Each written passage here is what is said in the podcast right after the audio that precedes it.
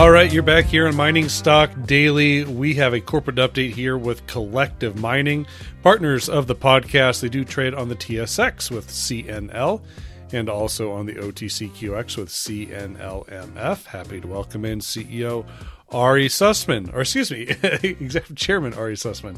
Oh, hey, hey, Ari, welcome back. Good to see you, Trevor. And I gave up the CEO chair in my after my past company, and I'm much happier being an executive chairman now. Fair enough. I think I just get into a habit. I'm used to talking to CEOs, and uh, you know, you get me off my routine, then I, then I really struggle. um, hey, this is an important update because uh, you and I have chatted earlier about uh, you know, what you were seeing at this Olympus Deep. So I think the last time you and I talked, you were really excited about the visuals of that core. Uh, we didn't have assays at the time, but we have it now, confirming the discovery at Olympus Deep. So this is really interesting. What a long hole, almost a kilometer down. Uh, that last 200 meters, about 202 meters, graded 2.16 grams per ton gold equivalent, which is incredible grade in itself. But that last 15 meters, 20 grams per ton gold equivalent and obviously remains open at depth here. What a fascinating uh, result here. And kind of give us a sense of how this really opens things up between your bread and butter Apollo and what you're seeing at Olympus, both closer to surface and down deep here. So we're really happy, obviously. And, and the intent of this hole was not to try and make a discovery at Olympus Deeps. We put a hole through Apollo um, where we cut in the same hole 497 meters at 1.8 grams per ton gold equivalent. And after exiting Apollo, we stayed in an attractive rock unit. And given it was coming into year end and we were going to shut the rig down for Christmas break, we said, well, let's let it fly and see if anything interesting happens. And about 190 meters later, lo and behold, we go into a new porphyry right? Very clearly a new porphyry. Okay, how do we know this? Um, one, it's still brecciated, but the clasts have a different shape to them, meaning a different fluid set came in and did something different to it. Secondly, no copper. You know, Olympus Deeps, there's no copper in this, so it's it's chalcopyrite poor. Thirdly, when you look under the microscope, you see about four to five times more moly or molybdenite than you see at, at, at Apollo. And so it was very clear we were onto a new intrusion. The frustrating part of that hole was that it ended in a fault. We wanted to keep going because once we saw we were in a porphyry, the hope was that when we got underneath the old shallow drilling from 2022 at Olympus, where we cut intercepts of veins like 300 meters at over a gram, that those same veins would flood the porphyry, we might get a high grade mixture, kind of like the 15 meters at 20 grams that we saw within that interval. That had a CBM vein overprint in a porphyry. So you're looking at a background porphyry grade, you know, the, the original metal, that's something like maybe a 0.6 to a 0.8 of a gram.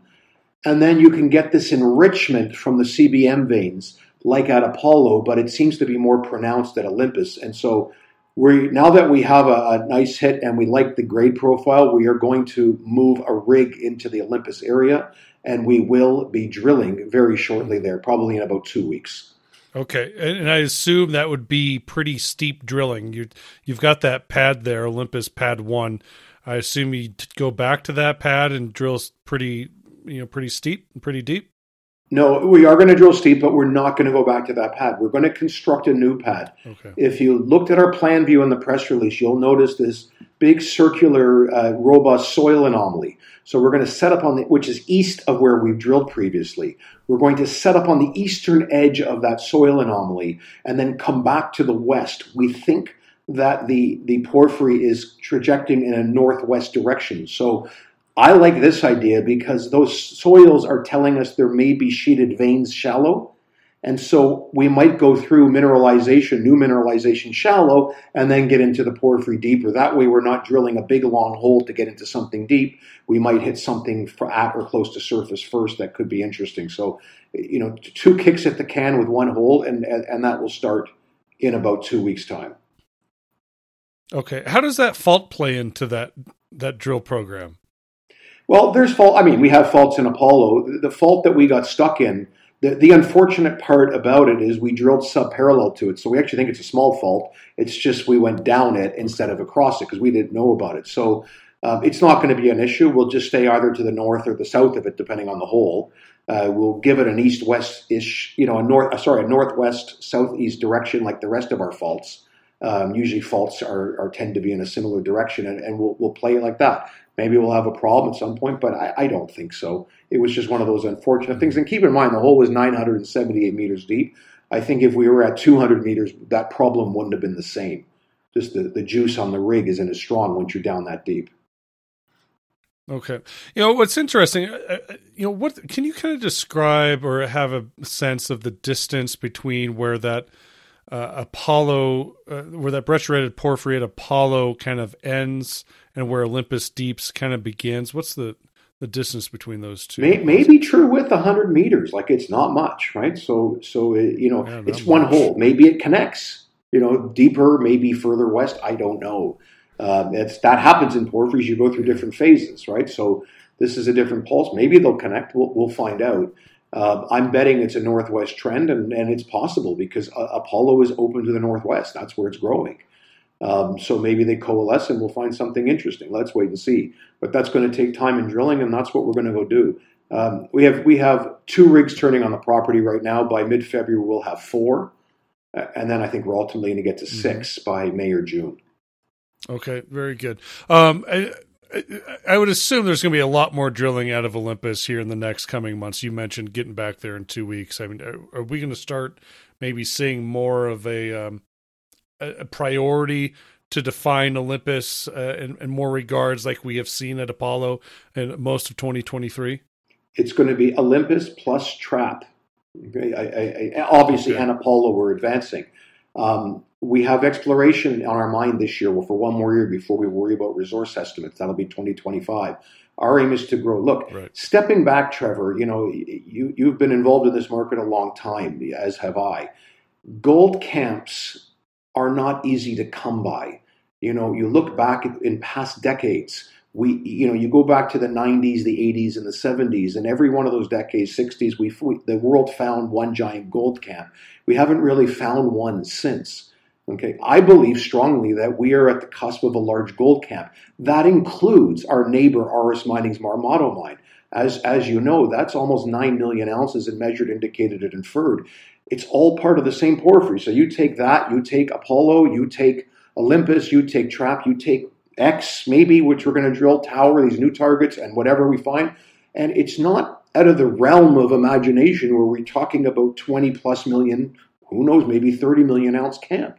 This is, I think, a really big camp in the making. Like one thing I will add is, you know, it's whenever in the future someone writes papers on this camp and they study it, because that is what will happen.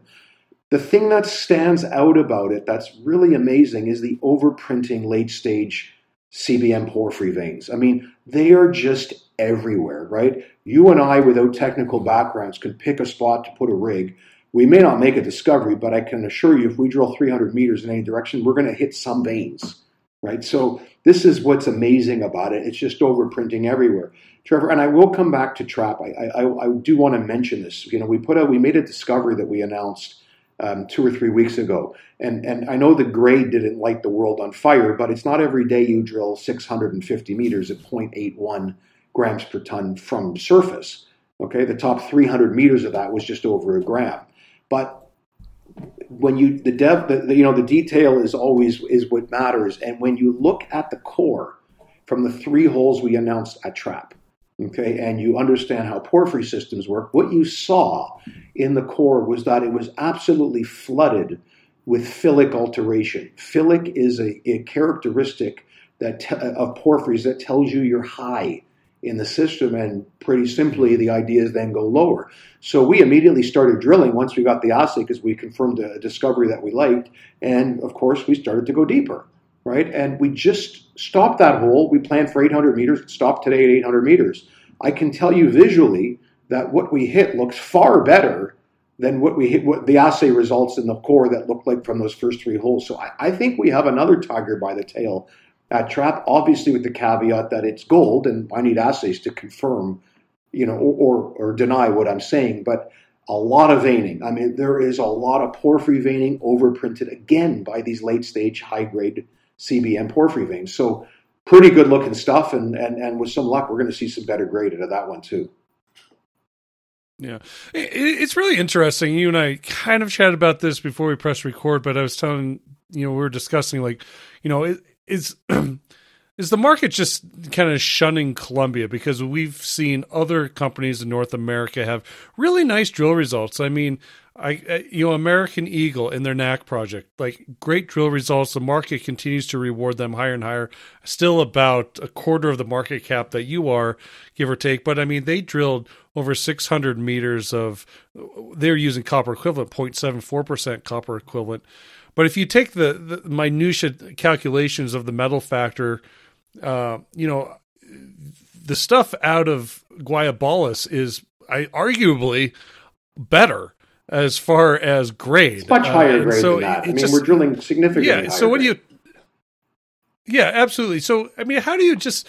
I mean, you can't go back pounding on the table every week talking about you know just because it's Colombia doesn't mean you should turn away. I mean, talk about how that narrative continues to kind of play out in your discussions. I know you're on a little bit of a marketing routine with Canaccord right now, so obviously it's got to come up a little bit. Yeah, look, so I'm a guy based on facts. Okay, so the facts are what matter, not hyperbole. And the facts are this I permitted a mine in Colombia successfully and built, an, built a mine and sold it to Zijin.